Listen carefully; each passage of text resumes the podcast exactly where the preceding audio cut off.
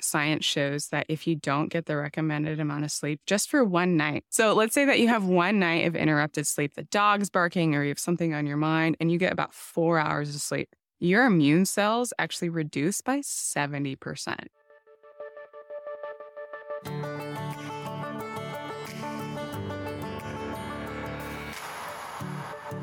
Life is complicated, but getting healthy doesn't have to be. Welcome to Enloe Medical Center's podcast Health Matters. I'm your host, Daniela Contreras. Listen to experts and everyday people share real stories and resources to improve our health and well being. Almost everyone has experienced a sleepless night full of tossing and turning. In fact, a third of the adults in the United States reportedly get less than the recommended amount of sleep. A consistent lack of sleep can increase the risk of type 2 diabetes, heart disease, obesity, and depression, according to the Centers for Disease Control and Prevention. Getting an adequate amount of sleep is not only for comfort, but it's essential for good health. What are the risks of not getting enough sleep, and how can you get more sleep? I'm here with Alexa Janicki, an Enloe physical therapist, to talk about the importance of sleep. Thank you so much, Alexa, for being here today. Yeah, thank you for having me. So, can you tell us how much sleep do adults need, and what about kids and children and infants? Yeah, adults need about seven to nine hours, infants 12 to 16, and children 9 to 14 hours of sleep. And what happens when we're sleeping? What are the benefits of it? Yeah, so sleep is vital to resetting our minds and bodies. Um, it's termed nocturnal therapy because we process oh, wow. emotions, lay down new memories from short term to long term and it has impacts on our heart rate, blood pressure, insulin levels, immune function, and our problem solving capabilities. I love that. Nocturnal therapy. Yeah. So, what are some ways that people can increase their sleep or have a more consistent sleep? So, we need about 30 minutes of aerobic exercise daily. And bonus if you can get it in in the morning or at least two to three hours before your bedtime. So, oh, exercise is a pretty key part of that. The other part is just getting out and getting some sunshine. So we need about 30 to 40 minutes of natural sunlight. And it's better to do it in the morning. It's okay to go outside on a cloudy day. So I learned that sunlight actually helps reset your circadian rhythms naturally. Mm-hmm. So if you're jet lagged or you're super off your sleep schedule, sometimes just going out and going for a walk is good. But don't bring your sunglasses Oh. Because you actually need sunlight coming directly into your eyes to help reset the rhythms. Finding a regular sleep routine. So going to bed at the same time, getting up at the same time. So like I struggle with sleep on Sunday nights, mostly because I've been staying up a little bit later Friday mm-hmm. and Saturday nights and maybe thinking about the work week up to come uh-huh. on the next week. But at least forcing yourself to go to bed mostly in the similar time and getting up in a similar time as the work week is the most helpful. Having a regular wind down routine is really important.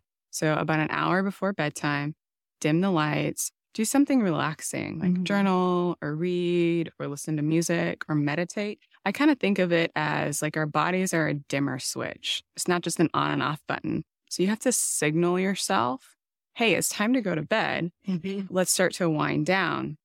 So, having a regular schedule, having a wind down routine, making sure your bedroom is cool enough. Apparently, the optimal temperature is actually 65 degrees. Oh, wow. I know, super cold, it's right? Cold. Uh-huh. Yeah, especially in Chico when it's 100 uh-huh. degrees still at 8 o'clock at night. So, the next suggestions are to keep the bed for sleeping. So, if you work from home or you know, respond to emails in bed, do that somewhere else because your brain makes a, an association with whatever you're doing in bed. So try to keep it for sleeping and try and keep it pretty dark because darkness actually starts to trigger our natural release of melatonin, which is important for our body to signal, hey, it's time to go to bed. Oh, wow. Yeah. So those are some recommendations. That's great. And how does sleep change as we age? Unfortunately, it gets more fragmented and just lower quality of sleep. So there's a natural production of melatonin from a particular gland in our body called the pineal gland. So as we age, there's actually a calcification of that gland and it stops producing as much melatonin. Oh, so wow. some people over the age of 50 are melatonin deficient and would actually benefit from having a melatonin supplement. The second thing is that your bladder becomes a little bit weaker. I hear that all the time from my patients who are, you know, age 50 or above. Oh yeah, I have to get up at night all the time to use the bathroom. Now I want to be clear, getting up to go to the bathroom like once or twice, totally normal. But if you're getting up and you're a little bit older and you're getting up more than three times every night, there's actually some techniques that we can teach you here. And so you can talk to your doctor about getting a script. And then, what are some certain sleeping positions or maybe pillow configurations that can benefit the sleep? Sorry to all the belly sleepers out there, but I just don't have a good recommendation. um, in fact, I actually have a lot of patients who come in and say, Hey, like I, I have a stiff neck, or I feel like I have. It hurts my back. Right. Because it's not actually a great mechanical position, but lying on your side or on your back are better. So if you're a side sleeper, and I kind of oscillate between side and back personally. So if you're a side sleeper, you want to try to get the pillow all the way so it's touching like your collarbone Mm-hmm. and then it fully supports your neck. And you might have your partner or somebody look at your head too when you're lying on your side. Because when you're like, let's say you're lying on your right side, your head might kind of tilt a little bit if your pillow is too soft. And you actually want to make sure that your head is still over your body, or else you might kind of wake up with like a crick in your neck. Mm-hmm. So, some simple things that I do here in the clinic just to demonstrate for people is I'll get some towels and fold them up and place them beneath the pillow. And since those are like Oh. thicker and they don't give as much as the pillow, sometimes that can be the trick until you find a pillow that's a little bit more dense. So, if you're also sleeping on your side, you want to put a pillow between your legs to support your knees and your upper thighs because mm-hmm. that helps reduce strain on your lower back and SI. If you're a back sleeper, just put a pillow underneath your thighs, kind of up closer to your bottom. And that mm-hmm. again helps to reduce stress on your lower back.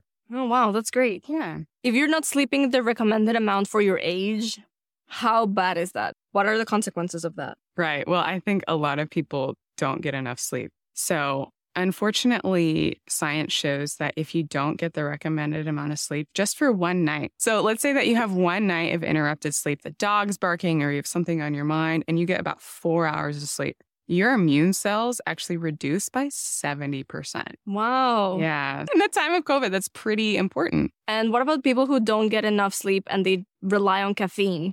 Is it something that we recommend, like just drinking caffeine as a way to keep us up? It's all about dosage, right?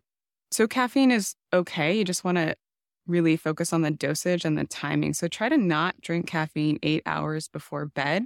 Mm-hmm. And caffeine's a stimulant that helps keep us awake, but unfortunately, it competes with this particular chemical in our brain called adenosine. And adenosine naturally builds up throughout the day. And after we've been awake for about 14 or 16 hours, it signals our brain, hey, you've been up for 14 or 16 hours. You need to go to bed. Mm-hmm. But unfortunately, caffeine competes with that. So Oh, it binds to the same receptors in our brain and it keeps us up, but it never sends our brain the signal of, hey, it's time to go to bed. So unfortunately, it just keeps us really ramped up until we crash. So that's how caffeine works. And it's okay to drink it in moderation. What about naps? Can naps be a good substitute for not getting a good night's sleep? No. Oh, no. So naps aren't bad. I'll go into a little bit. Of... naps are bad. No, no, they're not Oh, bad. Sorry. Naps aren't I'm bad. sorry. Uh, so I'll go into a little bit more about naps. So naps are absolutely not a substitute for poor sleep chronically. Naps can be helpful if you take them before 1 or 2 p.m. And they do help with heart rate regulation, blood pressure, and insulin levels. And they can help regulate your mood too. Oh, wow. Yeah. So naps can be beneficial, but if you're struggling with sleep or you have insomnia, you might want to look at your napping schedule. So if you consistently take naps longer than 30 minutes or later in the afternoon or evening, that could be contributing to your insomnia because Mhm. it's interrupting your natural sleep wake cycle.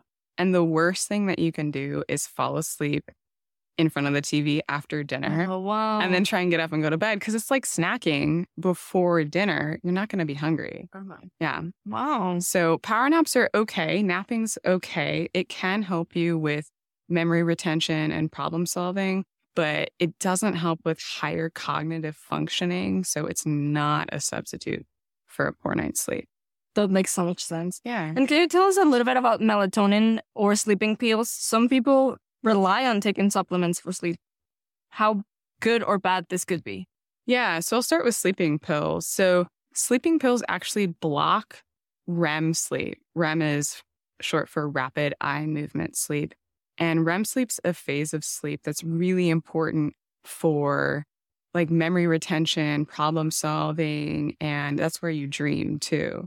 So sleeping pills block that phase of your sleep, unfortunately. And that phase of your sleep is also related to mortality. So there are some detriments for not having REM sleep in your natural night sleep cycle.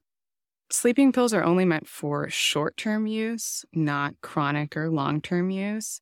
As I'm sure you know, there's a ton of sleep supplements out there. As I said before, we naturally produce melatonin and it can help regulate our natural circadian rhythm. And in people over 65, they might actually be melatonin deficient and need a melatonin supplement.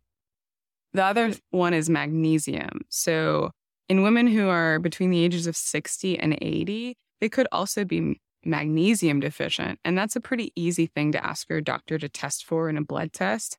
And then supplementing with magnesium can be quite helpful for sleep aid. It's not helpful if your magnesium levels are normal. So you might want to ask before you start that. And then finally, valerian root is a really popular sleep aid out there. And it might work for some people, but the research isn't actually in favor of valerian root. It doesn't have a lot of support behind it. So those are some of the common sleep aids and supplements that I know. Okay, Alexa, can you tell us a little bit about the most common sleep disorders like sleep apnea and restless leg syndrome or narcolepsy? They do affect about 50 to 70 million US adults. Wow. Yeah. So insomnia is difficulty falling asleep, staying asleep, or difficulty returning to sleep once you wake up. So there can be different causes of insomnia. It can just be as simple as a change in environment or loud noises in your neighborhood or a change in your schedule. Sometimes hormone changes can also impact insomnia, and certain medications can also lead to insomnia. So, sleep apnea is when you actually stop breathing for about 10 seconds at night mm. and your oxygen levels reduce in your bloodstream. And it can occur at any age, but it's most common for men and women between the ages of 40 to 70 years old.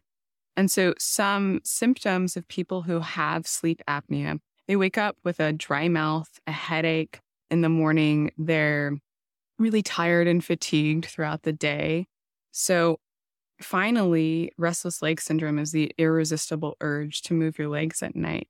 And so some causes can be an iron or vitamin D deficiency. So again, just talk to your doctor and have your blood levels checked because it could be as simple as an iron or a vitamin B supplement. Wow.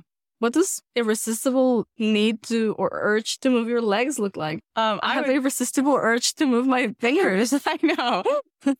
try to put those fingers to work on the keyboard. But I think it's just when you, you know, kind of can't stop shifting or people often tell me that oh my my legs feel like they're cramping. My calves feel like they're cramping at night or i'm always tossing and turning in bed because my legs kind of feel heavy or uncomfortable. Those are the things that i hear from my patients a lot. So how can people tell if they have these disorders or what's a telltale sign that they need to seek help? I would say if you're chronically waking up and you're feeling just really fatigued, if your energy levels are exceptionally low, or if you have a partner who says, Hey, you were kind of tossing and turning all night, or you woke me up a couple times because of it, those are some telltale signs that maybe you should ask your doctor for a referral to a sleep specialist and get checked out. That's awesome. And does insurance cover these treatments for this type of disorders? Yeah, they should. And if you have questions, you can also always call your insurance directly and ask them the question. Thank you so much for being here again, of course. Alexa. Yeah, thanks for having me. And we have some exciting news. Starting this month, two episodes of Health Matters will drop each month. New episodes will air on the second and fourth Tuesday. Thanks for listening.